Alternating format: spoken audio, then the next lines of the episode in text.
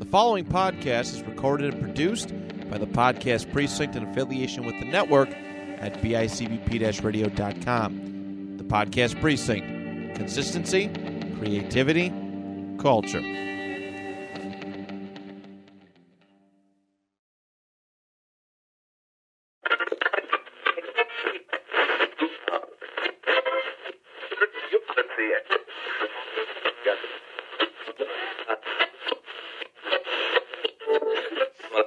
Everybody, and welcome to a brand new episode of Eat, Sleep, List. You're home for list making right here on the network at bicbp radio.com. My name is Matt Johnson, your host, and welcome. We are in the heart of things for season three of this show.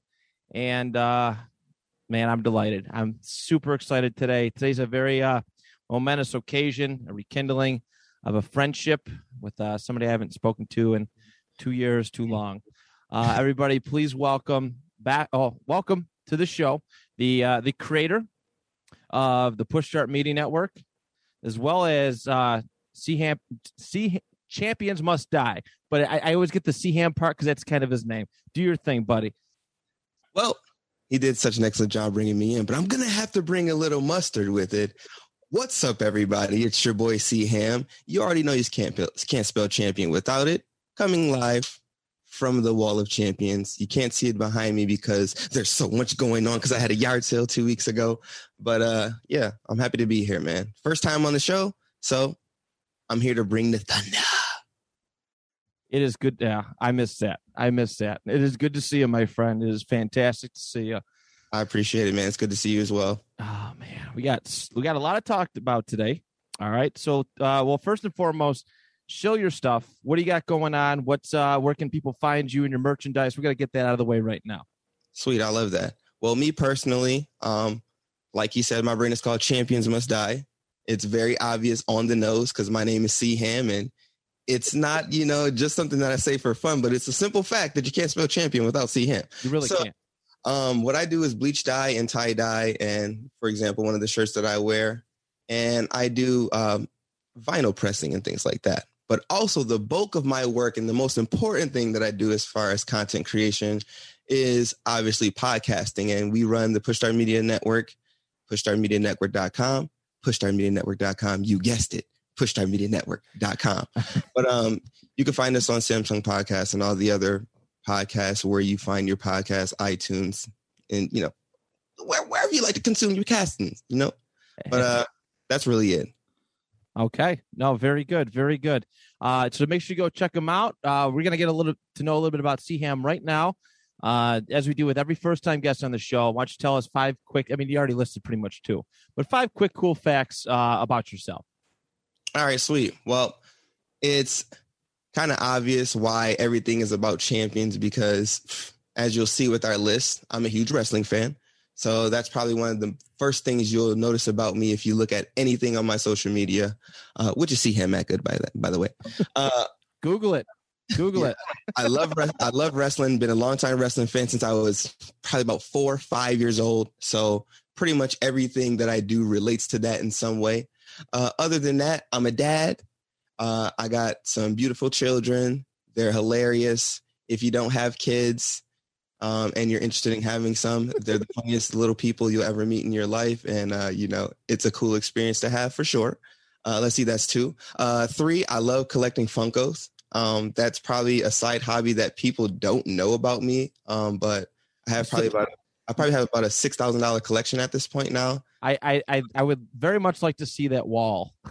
Yeah, it's kind of disgusting now. It's like right now, it's like half of it's downstairs hanging up like on shelves and things in the living room, and then the other half is on like a shelf you see when you go to, you know, like Hot Topic or something like that, and it's just every side you can think of has a fucking Funko on it. But uh, other than that, um, I love video gaming. That's the bulk of what we podcast about. The Push Start Podcast is our flagship show.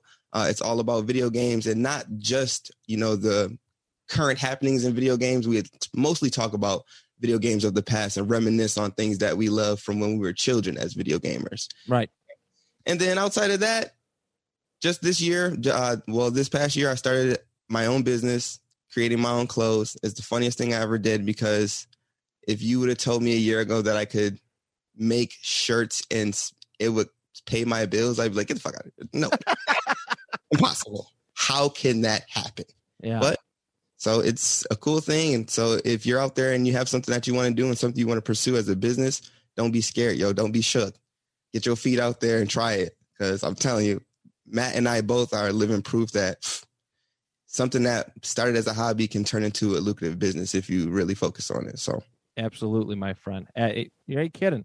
You know, I we, we've we've had many talks in the past about you know just want to be something more than just a day job, right? Yep. You know, and shoot, I'm just I'm glad because you've always been one of the, the not one of you've always been the most artistically creative person I've ever met in my life, and I'm just glad. You know, we, we had a lot of talks back in the day. Some former uh, occupations you had about how you know. I Oh won't go too. I won't say everything that you said, but um, but I I'm just I'm just I glad everybody can understand the atmosphere. I, I I think they get the gist of it. But yes, 100. percent Um, you know, just uh, just to see you doing that is it, it makes me happy, buddy. So um, I appreciate it. very good, very good. All right, there's your little get to know on C Ham. Uh, so we picked a uh, excuse me, Christian picked a list our top 10 favorite pro wrestling championship belts. Mhm. All right. Um, obviously you did say you love pro wrestling. What is it about the championship belt that made you want to make a top 10 list today? Um, well, you guys can't see it from the angle at which I'm sitting, but uh directly to my right here, if you ever watch me uh stream on Twitch, um, my area is called the Champions Corner because literally my wall is draped just like Matt's wall back there has uh jerseys on it. My wall has freaking wrestling belts on it. That's like one of my favorite things ever. And when I was a kid, coming from like a big family where we have multiple siblings and you don't always get to get the things that you want. I always wanted like championship belts as a kid. And it was one of mm-hmm. those things that I could never really get. So Right. like when I became an adult, I was like, you know what? I'm making my own money. I'm a grown up. I'm gonna buy every championship belt that I see. So like maybe like five years ago, I started like just rebuying titles that maybe I always wanted or always enjoyed as a child. And it was just something that was like always cool that was within me that really show you how important and prestigious wrestling was. Because I always felt like wrestling is prestigious. A lot of people like talk smack and talk down on wrestling, but like Yeah. I don't appreciate that because like I feel like it's one of the most beautiful art forms and one of the most uh underappreciated as far as from an athlete standpoint uh presentations that there is in the world. So No, because there's no off season. There ain't no off season if you're a wrestler. You wrestling all year. That's true, man. That those, yeah. I, I, I don't. And I mean, I, I had my time, and I did my my road schedule is not nearly as crazy as uh as some of the guys on TV, but it's you're right. There is no off season. It is hard work, and there is a lot of prestige that comes with being recognized as the champion. You Yep. know, it's from a popularity standpoint to a uh, a financial standpoint. So Absolutely. it's a huge, huge, huge endorsement. when they put that title on you, it endorses you as the person that they feel can put the asses in the seats. So I always feel like that's so important to put a focus on who the person is carrying those titles. I agree, hundred percent agree. So let's get this top ten list underway. Let's go. Uh, CM, you want to kick us off with your number ten? I'll go with number 10. All right. Number 10 is one that's probably widely recognized for people that uh, watched in the Stone Cold, Rock, Triple H era, post Shawn Michaels, you know, after he had that injury. But um, the global WWE title. Oh yeah, cylinder the circular perfectly symmetrical eagle around with the earth in the middle. I felt like that was um i felt like it was definitely a representation of from a company standpoint that they're in a new time frame let everybody know visually that hey i know what you were used to seeing in the previous product but now we're into something new. We have new young guys that are bringing you know the product forward in a way that it hasn't been done before.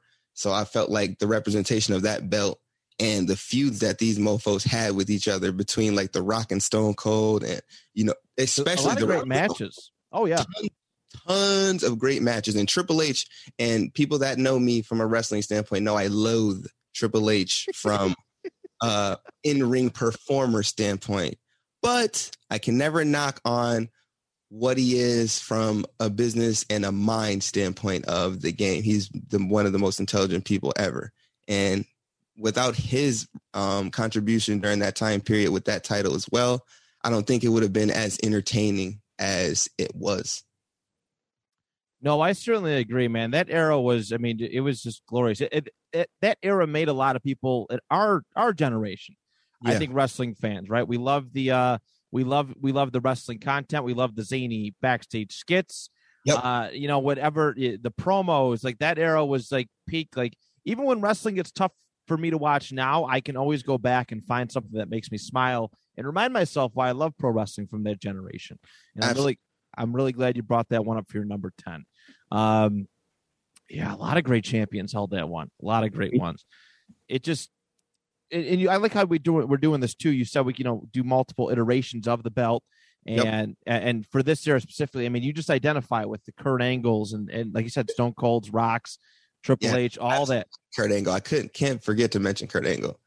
He's someone who shouldn't even have been there, but uh, yeah. when he got there, he made himself very present, and I loved every minute of it. No, he he uh he most certainly did, man. Kurt Kurt rose up real quick. He was uh truly he was a he was a fun watch. It it's true. It's true. It's true. Uh, all right, moving on. My number ten. What do you got? Uh, my number ten. I'm going to go a little bit uh, a little bit old school here. Uh, I like the old AWA World Heavyweight Championship. Uh, its era was between, I think it was like the 70s, but AWA folded officially in the night in early 1990s. Yep. I believe 1990 to be exact. But it just has this classic wrestling belt look that you know uh, we're it, looked old. It looked, I mean, it looked old for its time period by the time AWA closed, but it just had this very vintage uh gold you know look for it. Many like greats that we all loved right? Watching in the early days of wwf they they had runs in awa they did. And, and you know t- title runs like rick martel is one of my favorite wrestlers of all time. Uh you know he he had a run as awa awa heavyweight champion and he never got that singles run in the wwe but awa a lot of people don't you know some people don't know but awa was like the the last like but like before WCW, I mean WCW was around, but AWA is like one of those last like kind of holds out holdouts before Vince yeah. McMahon gave the business essentially. You're just like I'm snatching up all this. give me give me your wrestlers. Like I, I mean, I think I think Junkyard Dog and, and and a lot of those guys, maybe even Roddy Piper, came from the AWA, if I'm not mistaken. But a, a lot of those kind of like upper those mid card talents from the, the from the 80s and and uh Eh, throughout the 80s pretty much they all came from the AWA. True. It was like a it was like a breeding ground for like the future future uh upper echelon mid card mid carders of WWE. For sure. I think Hogan got a start. Well, not a start, but his first big televised. Um I think Hogan was started off in the AWA, if I'm not mistaken. That was his first big big opportunity um, before he really got big. But um, but yeah, so I had to list the AWA from a style perspective, from a history perspective, it was yep. just really cool to see these guys who, um, like you said, you you'd always want to see as champion back in the day. Uh, you know, b- back in the early days of the, of the the the golden era of wrestling, and from the WWF perspective, uh, see them as champions in, in, in the AWA, which was still a prestigious uh, organization until it just until all his talent got poached. So, oh. give me those guys. you got to be quicker than that. Dude, I agree with you. I know exactly what you mean. There's a level of prestige with certain titles, and, and, and AWA is one of those that definitely holds true. Yeah, I mean, it was good until like 60 year old Verne Gagne kept putting the belt on himself. But uh, I, I, think it was all downhill once that started happening. but you know, but but yeah, when you have the mix of talent, it's it's it's cool. Despite it being a defunct title now, it, it's it uh, yeah, it's pretty cool in my book. Pretty cool in my book. I'd agree. All right, well, you're, number nine. You want? I can go with my number nine. Yes, sir. Uh, and I I didn't really have. They don't really have a technical name for it other than the undisputed title, but I like to call it the Brock Lesnar belt.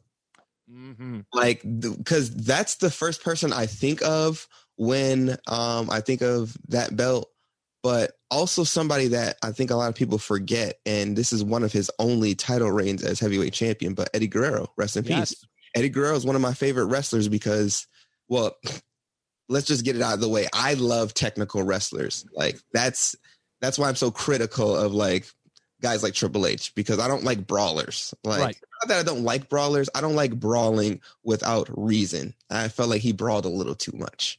But I like really technical wrestlers and uh I always felt like Eddie Guerrero was one of those guys that were the pinnacle in my opinion of technique and style when it came to being an in-ring performer. But the thing that was so crazy to me for how larger than life his character was, he was so shy and he was so so coy. He didn't want to be the face of the company. So I felt like that's another reason that made that belt stand out for me because it was so obviously harsh looking from the you know the appearance of it because as I said that's why I call it the Brock Lesnar belt. That's known when Brock Lesnar was just tearing everybody apart when he was the champion with that title. And uh who can forget that match with him and Kurt Angle, you know, Oh God. Uh, when it turned into that belt, you know. So it's like that was ah man. Whenever I see that, I think of Kurt I think of Brock Lesnar, but I also think of Eddie Guerrero. So that's why I had to bring the undisputed title in there. No, I I- I think again another fantastic one. I do have that one. It's it's a lot. It's it's it's higher up on my list, um, and I'll give my reasons more so for it. But you know, I, I grew up when when- when I you know growing up when I came back into wrestling in like 2003. Yep. Uh, I was a SmackDown guy because the the time frame was a lot easier to watch. I think it was like eight to 10 Mhm. on UPN, or s- uh, Mhm. UPN. That was, those were the days, and it was just easier to watch. Like Monday Night Raw was a little bit more challenging for me to get for me to get to, but I can go sit in the basement on a Thursday night and watch SmackDown no problem. So I identify that was like my belt back in the day. SmackDown belt. Yeah, it was. and- JBL was another great title holder for that that championship. So um, I don't know, man. That belt just always stands out to me. It looks like no other WWE title. I feel like they were trying to make it look so aggressive, and I think they succeeded because like literally no other title looks like that. Everything looks so so much more dainty and pristine and more beautiful in comparison to that title. Oh, I, I agree. It had like an, a touch of old school in, in Yeah. a way. It, had a Yeah. touch of, hey, you know, th- this is like it's a it's honoring our history. Like it has like a, a like eighties, like seventies and eighties vibes, but it also has a little bit of a modern touch to it. I like the gold tint on that belt belt as well. It was like it was just just right. It was just Agreed. right. All right, very good. number nine. My number nine. Oh man, you might might bust my balls a little bit for this one. I Yeah. loved the spinner title. I knew. fun fact. Fun fact. Okay. I'm so glad that you brought that up because I don't love the belt as much as I love the people attached to it. So go ahead. All right. No, I that's a very good point, and there were a lot of great champions involved in it. When when that when the belt first came out, all right, I was all for it. Mhm. In a couple years, like afterward, I was kind of like, eh. But you know, but the the fact that we had a spinner, like the, the logo spun in the middle, uh, Yeah. it's big gold. It had this new, it had this like edge to it. It had this. uh I mean, well, Edge didn't win it, Edge, but Edge held it too. Uh it, it had a certain edge to it it's like okay this is the we're we're moving past ruthless aggression era this is the uh this is the this is the pg era this is our belt Yeah. you know but but you are right i mean the number of the people who held that title was just you know it, it the the CM Punk for me is one of my favorite wrestlers all time. And that's like that's the only belt he really ever held. And like that was he was literally at a at a point in time the only reason why I was watching wrestling. you So as long as, as long as he held that title, I was watching. right and, and and he made it look cool he hated he used to rip on it too when he was cutting promos against cena i'm gonna win that belt i'm gonna get rid of that stupid thing It looked great on him though. It It- looked great on him.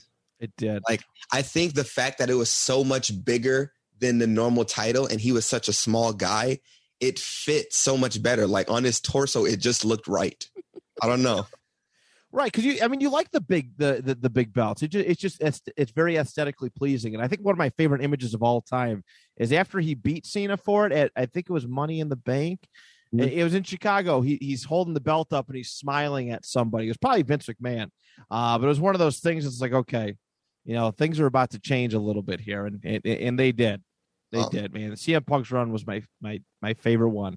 I'm so But- glad that he's back to wrestling. You and me both. That blew my blew my mind. Absolutely blew my mind. But uh, yeah, I had to acknowledge that one. Uh, I do have another spinner title on, and that's a little bit up higher too. But I had to acknowledge the OG, well, not the OG, but the WWE title uh, spinner belt for what it was because it was pretty cool. And uh, so yes, that's my number nine. What do you got for number eight? All right, number eight. I'm gonna go a little bit left here, and it's gonna be like a. It's kind of a. If you weren't there, you won't appreciate it. Kind of a title. Okay. And it's from a period where, again, I, I go through these periods with WWE specifically where I just can't watch the product. So I search and I claw and I grab for other things to cling onto to watch to entertain me. And for a period of time, I watched an independent show called Lucha Underground. Okay. That was one of my favorite experiences with wrestling. And I think it was because the timing of me just being tired of WWE giving us a poopy product and me just wanting to see something that I'd never seen before. And that's exactly what that show was. Like Lucha Underground, they weaved in the aesthetic of like, you know, uh, fantastic and, you know, mystical and, you know, things like that, where it's like you wouldn't believe it if you're just like there seeing the product. You have to watch it from a standpoint of seeing it on TV. It's like it's meant to be a cinematic experience. They, yeah, they did a very good job. Their presentation was always very it was very very unique, very wonderful. So I, I I'm glad you brought the show up. Super unique. And one thing that was the most unique about it was a title they had called the Gift of the Gods Championship. Now, the reason that made it so unique was it essentially was like the money in the bank for WWE. But there was so much more that went with it because they had medallions that went on each portion of the title. So the title wouldn't be complete until everybody go they they go through this uh, tournament of matches where everybody has to win one of these medallions to put within the title and then that title forms into one belt that has all the medallions on it and it's the gift of the gods championship and you can t- cash that in to fight the lucha underground heavyweight champion so okay but it always they basically had a pay-per-view surrounding that title because they did a you know like seven matches in order to get the medallions to make the belt its complete thing. So you would hold the gift of the gods title as long as you wanted until you wanted to cash in essentially. So I thought that was really, really unique. And the way it looked, it it straight up looks like something from Mortal Kombat.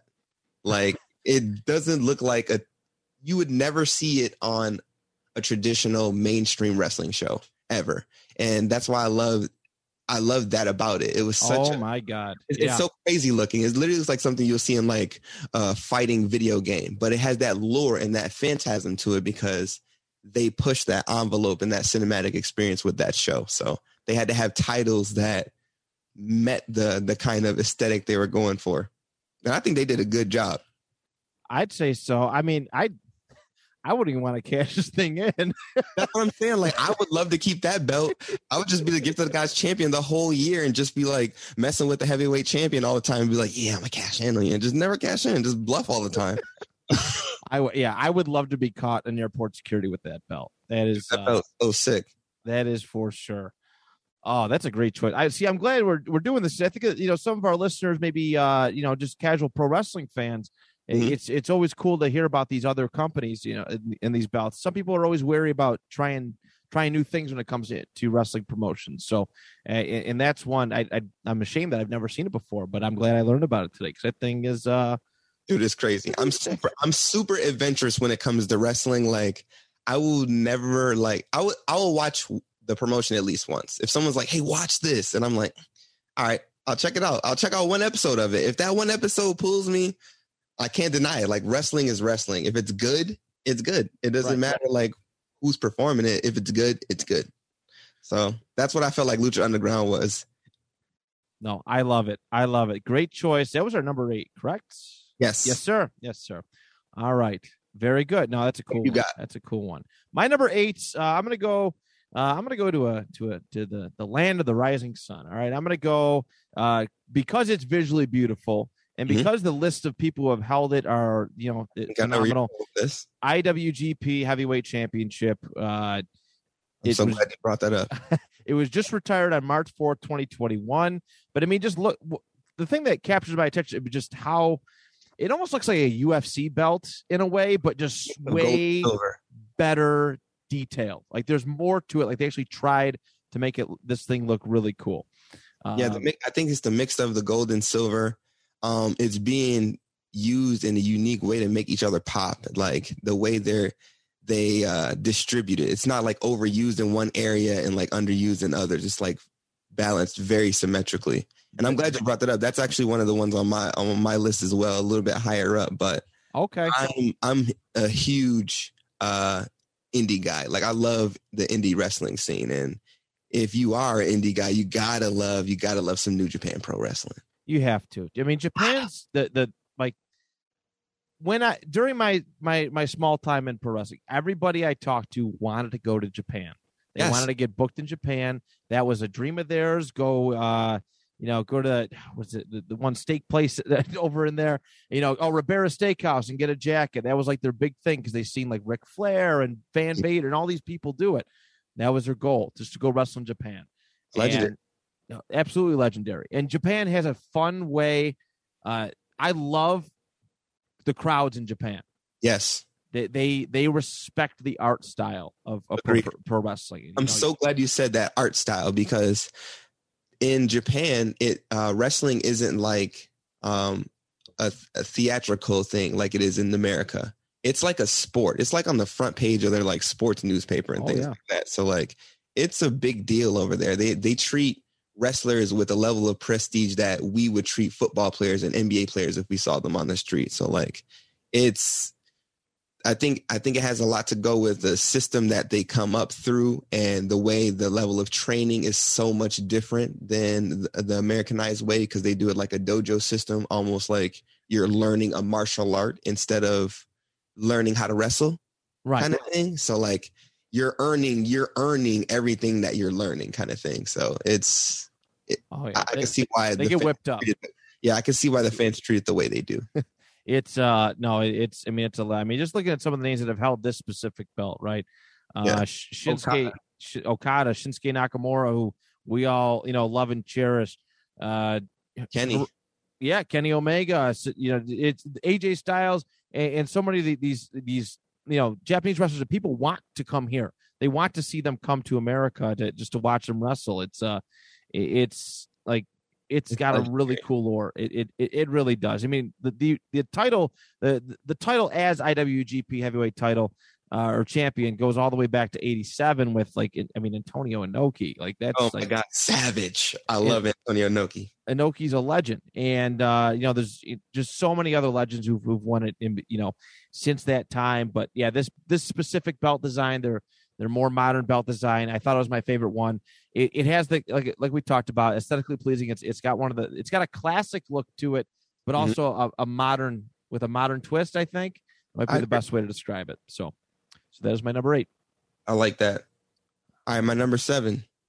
It's another interesting one, but it's a, a lot more mainstream because it's from WWE. But it's more so specific to a wrestler that I love, and I think it came at an appropriate time where a lot of people have written this character off, especially because he had taken such a long period out of the ring. And uh, anybody that knows me, one of my favorite wrestlers all time is Daniel Bryan I do it. and uh, I couldn't I couldn't do a list of top 10 titles without talking about the planet's championship. the eco-friendly title. Yes, made from made from burlap, no leather, you know, oak tree, all of that, you know, made from all the natural accoutrements of the earth. Uh, and the best part about it was Daniel Bryan as a heel most of, if not all, of his title reigns, significant ones, were as a face. Yes. And I personally, being like, you know, a really, really long time, like 15 year plus Daniel Bryan lover, back to when he was the American Dragon, Bryan Danielson, I love him as a heel because he's so, he's so snarky. It's like if you're not paying enough attention, you won't get that he's being an a hole. Yeah. So I love I'm better than you mentality. Or that's Yeah. the way he did it. Yeah. And I love that. It was like, yes, I'm doing this because I'm saving the earth. Screw what you're talking about. This is for the earth. And also, I'm the champion. So I, like, everything about that title reign to me especially at a time where I felt WWE was getting a little bit stale because we had started to see the same feuds over and over again. And I was just like, ah, I need to see something. And then, boom, surprise, Daniel Bryan as a heel, saving the day. I was like, yes, this title is amazing. And the color scheme is pretty freaking sweet looking. It's very, if I was to get a modern replica belt, that would probably be the one. That Yeah. I would get like, like like within the a belt that's come out within the last five years. That would probably be the one. Yeah, because I'm, not a, I'm not a huge fan of the straight, like symmetrical W. I, I don't like those belts, and this is the only one that I like. No, for sh- for sure. I mean, that, that was a fun run.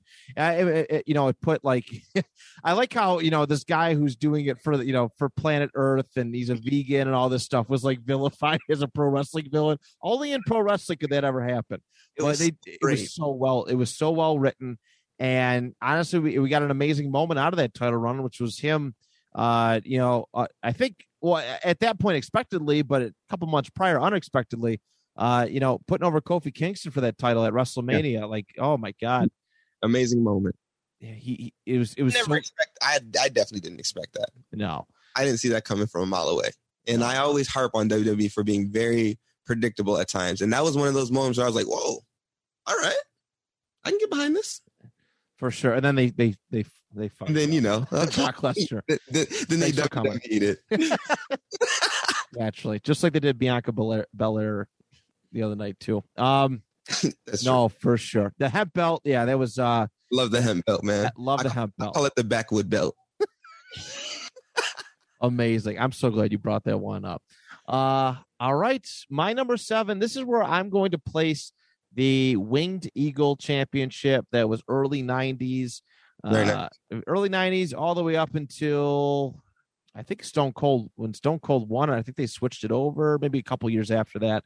Mhm. Uh, or no, I think it was when The Rock won it. I think they switched it over. I, I could be mistaken, but you know the the the the what do they call it? The new era. Uh, it was this post Hulk Hogan era. Even though Hulk Hogan did hold the belt, you know we've seen a shift in, in the kind of wrestlers, the kind of people that were being viewed as champions. Yep. Uh, the, the the size, right? Shawn Michaels, a guy who Shawn Michaels, Bret Hart, guys who were uh some of the best technical wrestlers. You know, uh, Bret Hart being the one of the best technical wrestlers of all time. Shawn Mhm. being a fun high flyer and one of the greatest showmen of all time. You know, these guys wouldn't have been deemed, you know, that too small. You're not, you don't fit the bill back in the early days of pro wrestling, or at least in the 80s. And uh, this was a, a, a seismic shift, and and you know, people of all shapes and sizes won it. Yokozuna, who I think you know had a very underrated run as champion. Love Yoko. Uh, Dominant run as champion. Does, doesn't get enough mention. no, did you see that documentary of him? Yes, It was absolutely. Absolutely. That's what made me think about it. It's like, man, what a pillar to the wrestling community. No, he for sure was. I I loved watching Yoko go. That dude can, for a big man over 500 pounds, that dude could fly around like somebody 200 pounds less than him, 200, 300 pounds less than him. That's so Uh, true. You got Yoko, uh, Psycho Sid, Undertaker, and, and a lot of these guys who were holding down the fort back then. Once Kevin Nash, once Scott Hall, once Hogan, when Macho Man, when all these guys left, Mhm. these guys were holding down the fort, and this is our this is our era. Well, Diesel did have it too, but um, but yeah, there's some just uh, the winged eagle belt looked pretty cool. Yeah, I think it fit that that early to you know mid '90s kind of era pretty well. Yeah. And uh, it, it's definitely you know it's it's it's one of those it- it's definitely one of the more po- definitely one of the more popular ones. Where, where I think when looking back, some of those ear- It's, it's, days- it's in my top three belts all time. okay good that is good to know that I actually had you know a good mindset great, great, blah great minds think alike. But Uh-huh. um, When I see that belt, I think Shawn Michaels and Shawn Michaels is one of my favorite uh, champions all time. Period. Yes, yes, Ever to wrestle. Yeah, he, he he wore he he was he defined that belt. He defined that belt in that era. It's just uh you, sure. know, you, you think of like the old like Monday Night Raw setup. Like I think of that era. yes. Um Yes. the old Absolutely. in your house setup, the King of the Ring, like all the, the cool like With the, the- Ico Pro signs hanging up. that's that's what that I mean that, I, I mean that's a lot an aspect a lot of people don't look at is that those belts define you know those eras and everything. The The- ambiance the, of the music. entire thing. You're right. It's all, it all encapsulates with one another.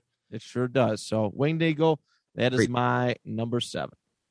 All right. So my number six, we're gonna go a little bit uh back to the indie world, of course, and it's a relatively new title because it's from a relatively new company, AEW.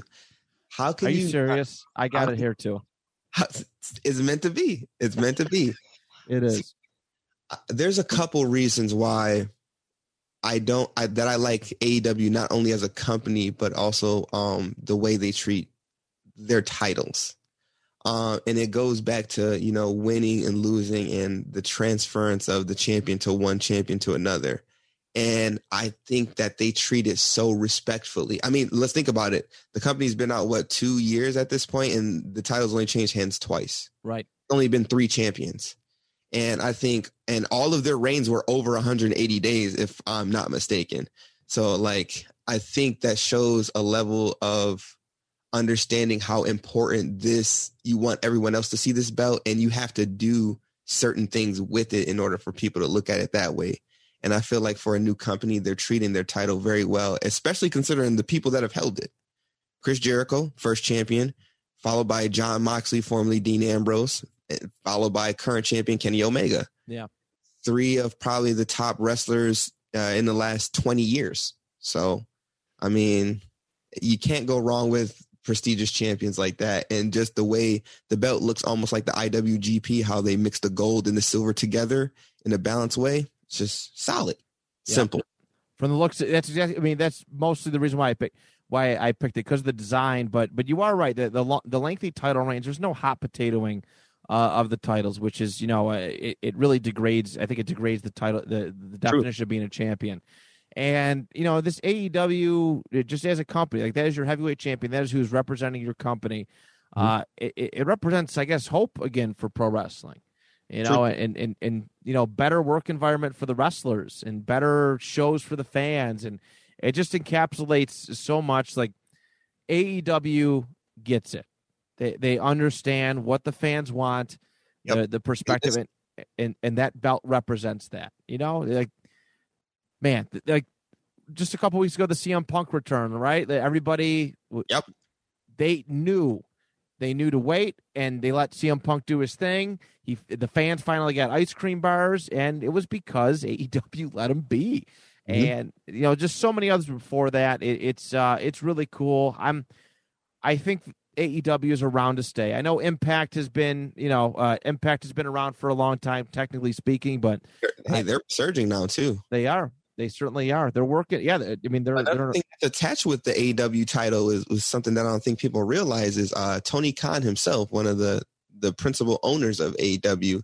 He said he wanted to create a wrestling multiverse. That's why he allows his champions to transfer back and forth to other shows. As you've seen Kenny Omega perform on Impact, just as you know Christian has done the same, and he also is the AAA champion. He also has wrestled in Japan. So like they allow their their champions and their superstars to wrestle in other facilities. So I, I, I'm digging what he's doing with this wrestling multiverse that he's trying to create. So it's like he's really making it known that like, hey, if you wrestle for us, don't feel like if you have some other opportunities out there, don't cast them to the side because right. if they're lucrative for us as a company as well, do it. Yeah, it, that's how it should be. You can't like, you know, it was easy for WWE to close itself off when you're like at top, right? It should have never done that though, right? They should have acknowledged WCW back in the day. They should have acknowledged, Mhm. uh, you know, just eh, and do that. You guys don't have to show up on those shows, but you can't close yourself off for the world because now, I mean, they just it it, it looks very dinosaur like, right? Uh, you know, I, I guess there was an issue years ago after Ric Flair retired.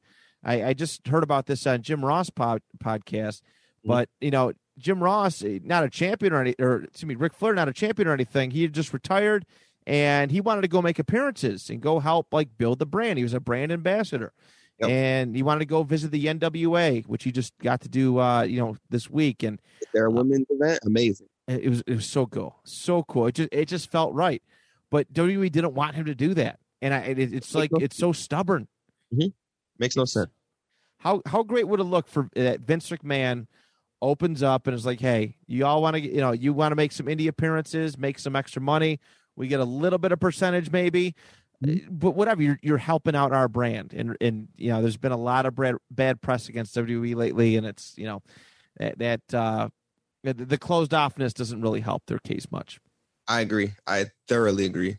So, all right. So now that we uh we joint shared a number six, which is awesome. Uh, what is your number five? My number five is a very interesting title because uh I don't want to say it has no prestige to it, but like there's no there's really no champions. It's okay. All right. This title is purely based off of how it looks because in my opinion this is one of the coolest looking belts you'll ever see in your life. And it's the million dollar belt. It's the million dollar title. That like come on. How can you not love this? Like look at it dollar bills lined up beside one another, linked together with gold. Who can go wrong with that? I think it's I think it's cool because of how it looks and just the idea of a wrestler being so frustrated at the fact that they can't win the the the company he works for title. He makes his own freaking title. Like I just feel like that in itself is just like wrestling. Like that's just wrestling right there. Like and that's what makes me love it so much. And also the fact that it helped introduce us to Steve Austin when he was the ringmaster. Yeah. And I don't know if anyone's been watching NXT lately, but they recently brought the million dollar title back and it's it's being held by Cameron Grimes currently.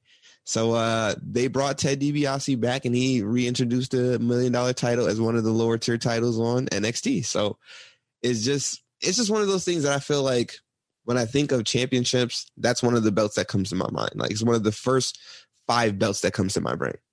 Yeah, you you that I mean that's it's hard to forget that one, right? That that belt defined an era. Yeah, we I mean we all knew that DiBiase was never going to get a fast one on Hogan, right? Sure. Uh, that's just the way wrestling was back in the day.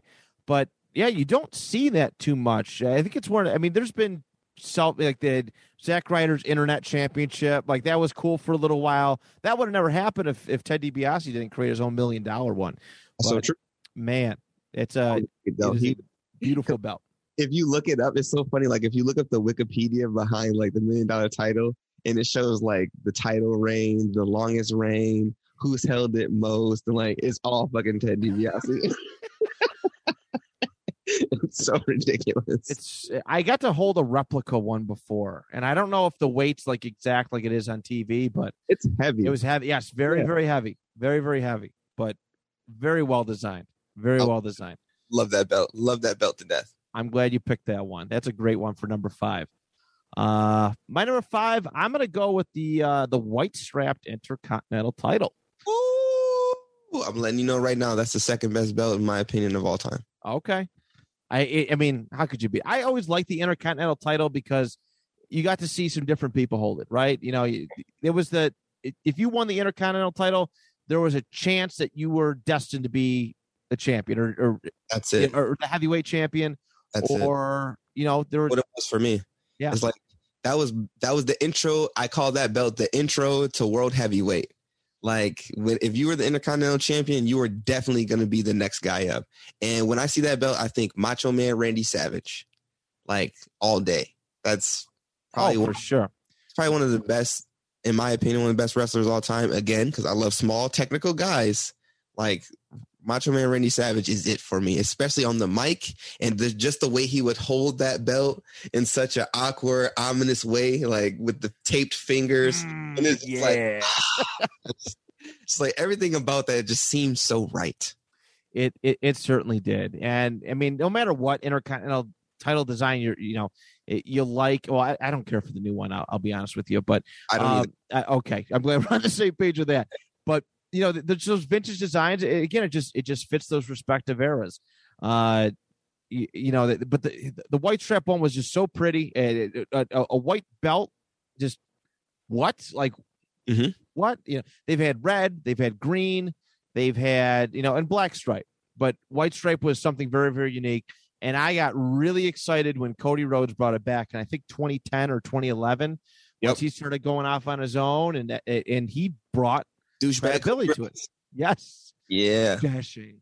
Mm-hmm. I, love, I love that Cody. it was a good. I loved his his interesting was awesome, but uh, but but yeah, he like brought prestige, and there was actually a point in time where the the returned white strap IC title was probably more prestigious than the WWE title. There was a there's a there was a certain like there's like a one to two year period where they were there was longer title range with the IC title than there was you know with with the main heavyweight. So uh, I can certainly agree with that.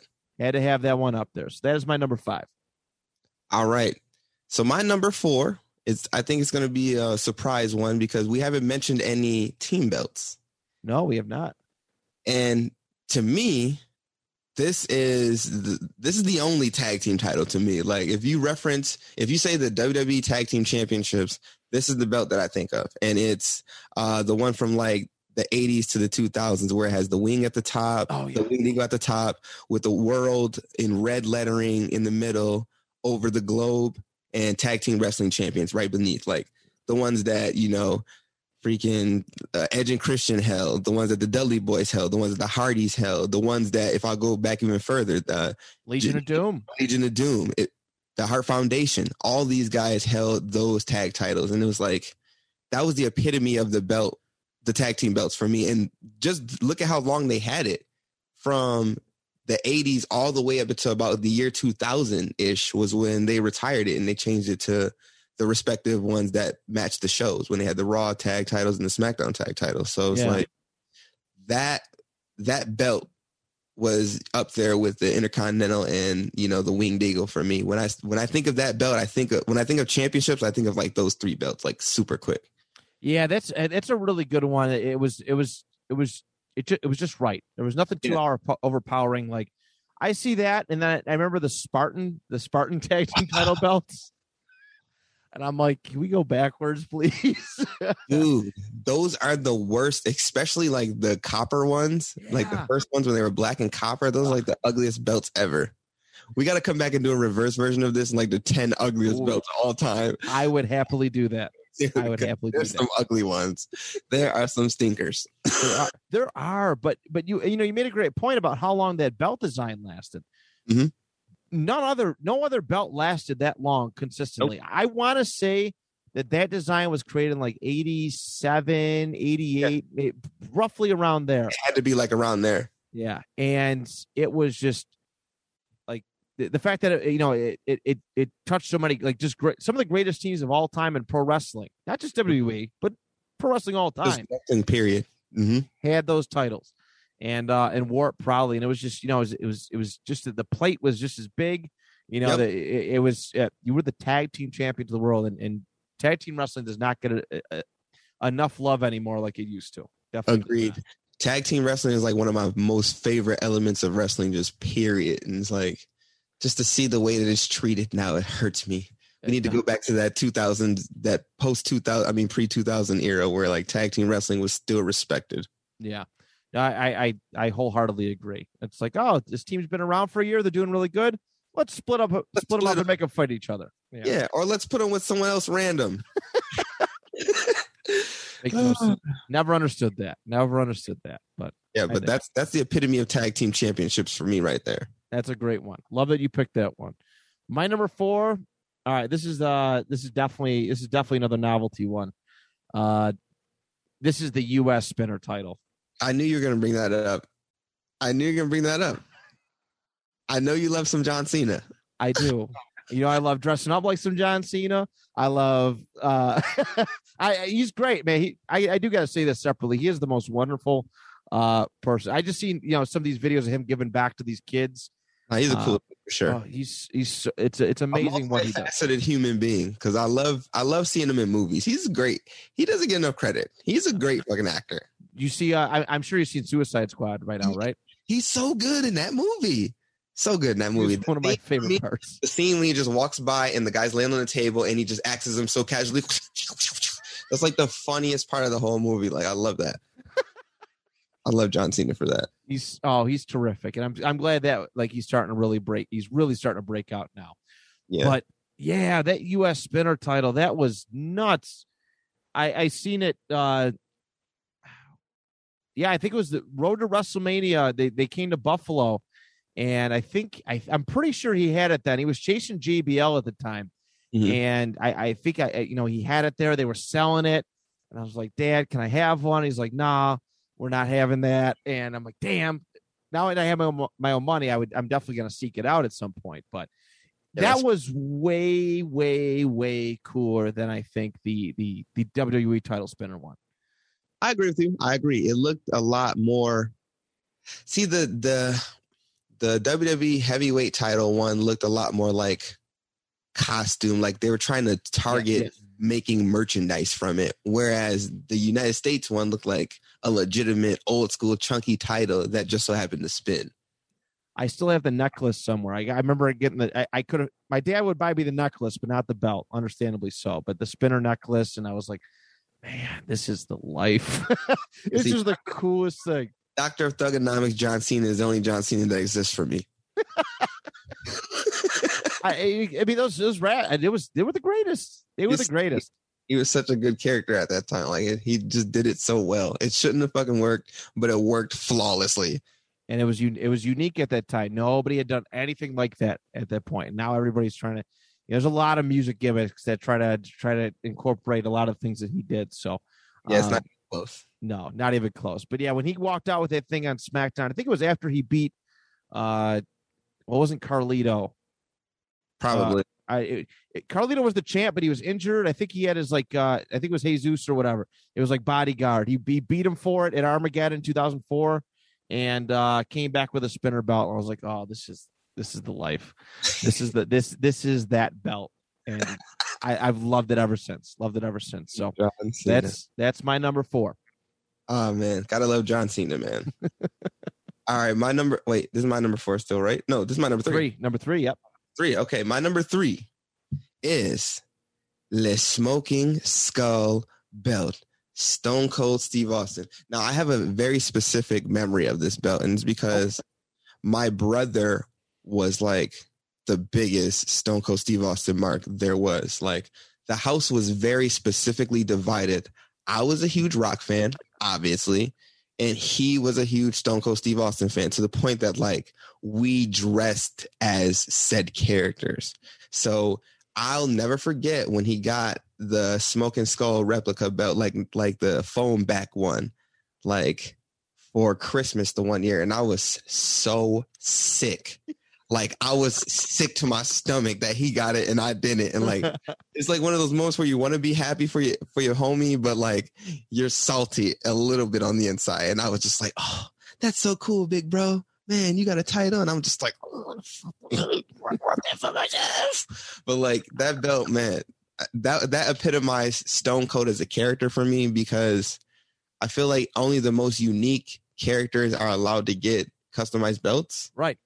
And if you just look at just like the list of people that the short list of people that have customized titles, like he he stands probably at the top of the most unique characters and the most polarizing characters when it comes to wrestling. And that was during the time where like like we mentioned earlier, the skits. Like I felt like the skits were so relevant and important in wrestling culture then.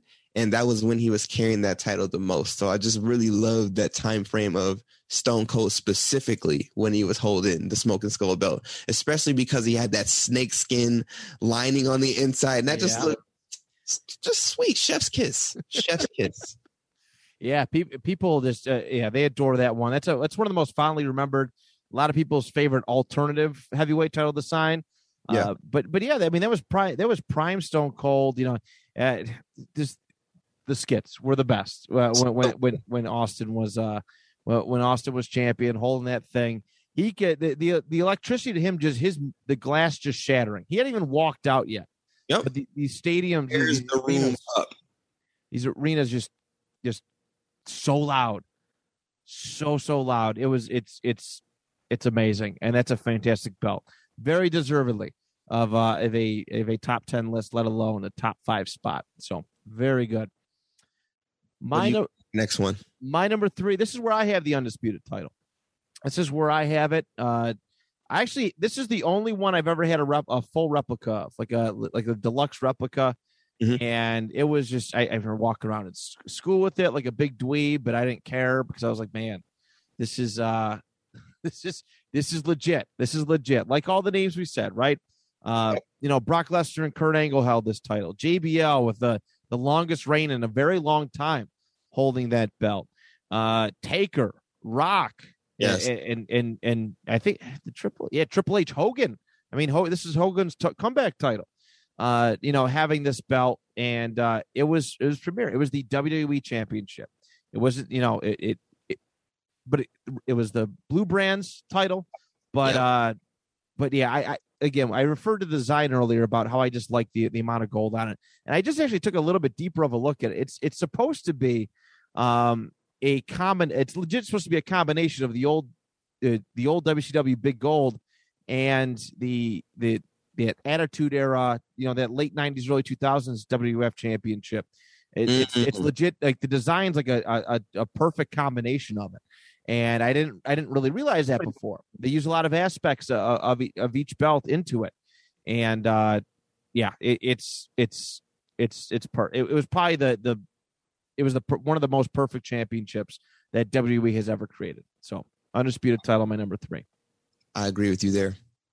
Well, number two for me, that's where I had uh the white intercontinental title, Okay. of course.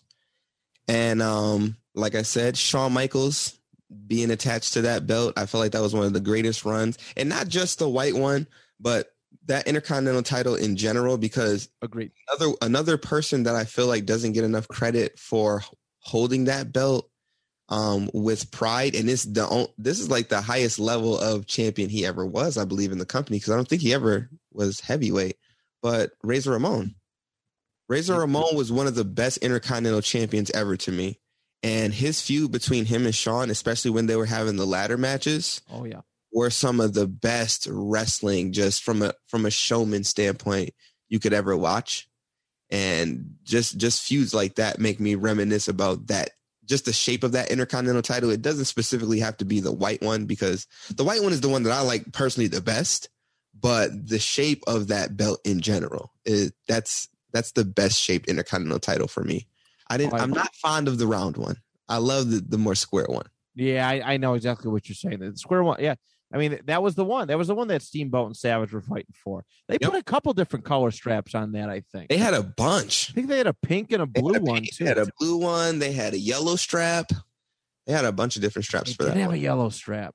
Yeah, Inter- that Intercontinental title was is the most iconic Intercontinental title for me. I have it hanging on my wall. That's yeah. It's it's it's one of the best ones of all time. Yeah. Again, I just have to reiterate: we are not fans of the new one. We are No. not fans. Hate it. All right, my number two. I'm going to go with uh, one of the longest belts that has never changed its design, and I'm talking about the NWA Heavyweight Championship, the 10 pounds of gold, Mm, uh, classic. And they, they they've well NWA's power and influence. It's getting better. It's getting better. Do I, I don't. Aldis? What's it? How do you feel about Nick Aldis?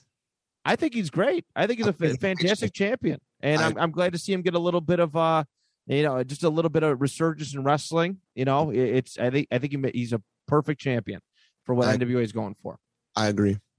and you know, it, it's it's just it's just so cool to see that belt, you know, just never change. I I've gotten to see it. Uh, I think I might have seen it once in person, once in person, but it, it's like and it, it's so cool because I mean the, the process of getting nominated to be the NWA champion is still Mhm. like as rigorous. I mean, there's not as many you know as many big time stars. It's not like back in the day where it was Flair, Steamboat, Race, uh, Dusty Rhodes, and and, and Terry Funk, you know, Funks and uh, and it, it, it's not like that, but it, it's still like an honor. Like, hey, you know, we're still the NWA, uh, and we're we we think you can make our company the best because you know it, it, you can travel all these dates, make all these shows, and you're going to draw us the most money.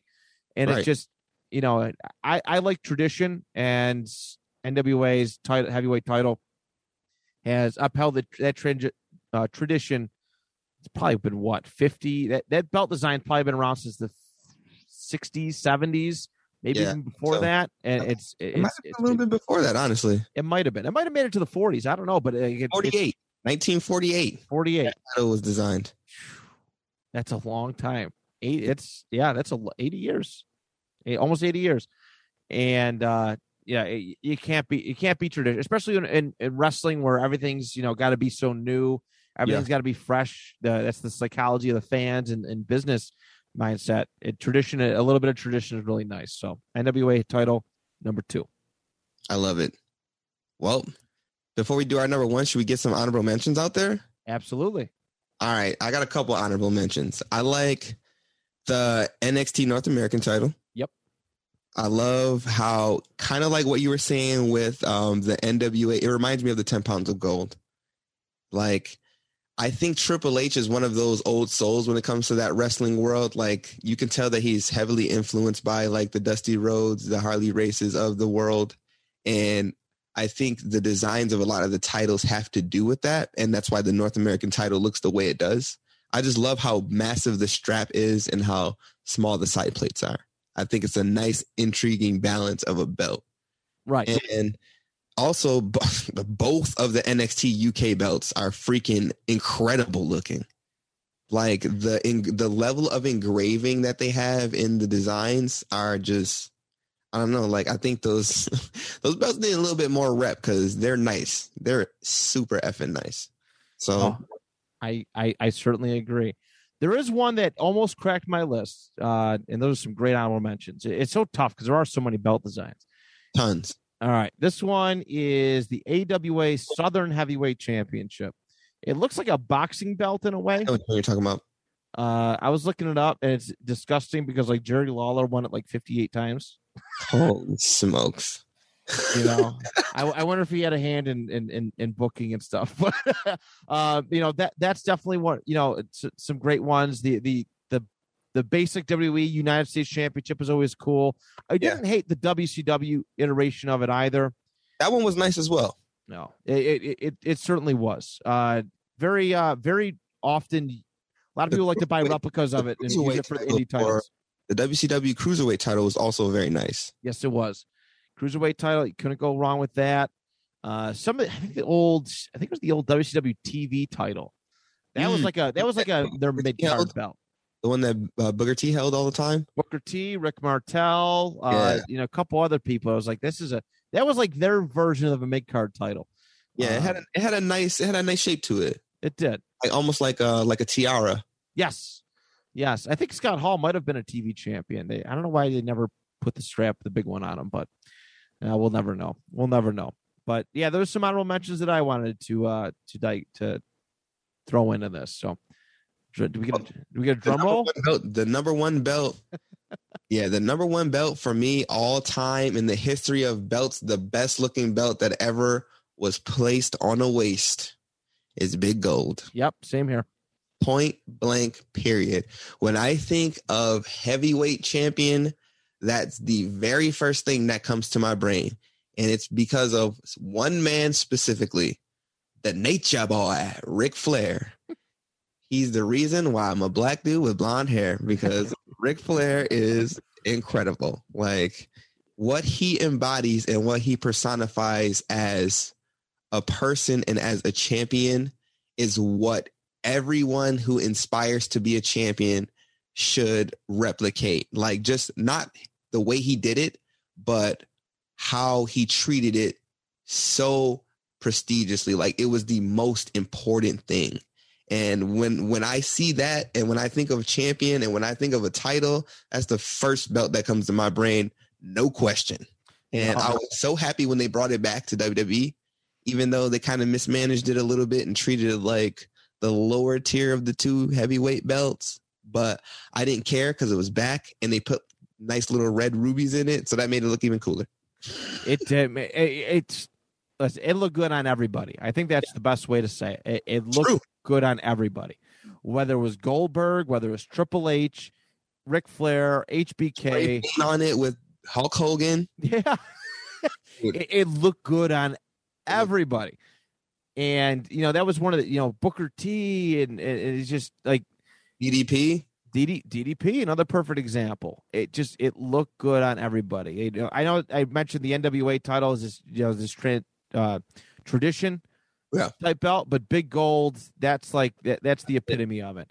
If I was to walk around, like if I if if I had to like pick one belt to walk around with for the rest of my life, it would be big gold. Easily like, around my waist, representing and it, it's It's beautiful. It, If it's so God, beautiful. if God was the world heavyweight champion, that would be around his waist. It, it absolutely would be. You know, it's you brought you brought up a great point about you know the way Ric Flair was the champion, right? What it what that embodied. It wasn't it, it wasn't just the way he wrestled, like it was the way he dressed. It was the way he Yep. carried himself out in the bars and out in public. He he treated it like it was a big deal, not trash. And Mhm. you know that that's why that belt worked so well. That's True. why that belt worked so well. So Hundred percent true. Love that belt, and I loved it when they used it as the undisputed, and you had both of them when Chris Jericho was the champion. You know, and he held both of those for that time period. I thought that was pretty sweet, and that was when it had a maroon strap on the back too, so it looked a little bit cooler. yes, I love that belt, man. yes, he belt- did.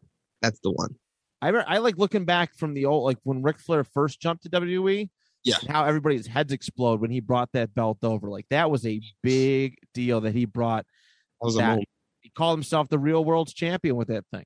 So That made it work. Without that, that would that gimmick wouldn't have worked. It wouldn't have worked. correct. Everybody, everybody respected it as they should have. Like that belt's the one. That's the one. It for sure was. Well, Christian, thank you so much for jumping on today. It Hell was yeah. uh, wonderful to talk with you again, my man. Agreed. Same here. Uh, why don't you give them? Uh, let's do one last plug for all your stuff. Sweet. Uh, if you want to find us podcasting wise or um, content creation wise, pushstartmedianetwork.com or twitch.tv slash push pushstart network because that's our new adventure that we're going on. I've been streaming some games, especially if you love wrestling ones. Come check it out. And if you want to buy some cool merch, champions must die, not die like death, but die like tie dye, D Y E dot com. Excellent. Go support local. Go buy a t-shirt. Go uh, watch his Twitch stream. Go listen to his podcast. Christian, this has been wonderful, my friend. Uh, to our listeners, we appreciate you always. I got to count and see how many episodes we got left for this season, but uh, I'm sure we got some good ones uh, just ahead of us. So, uh, in closing, as always, do you even list?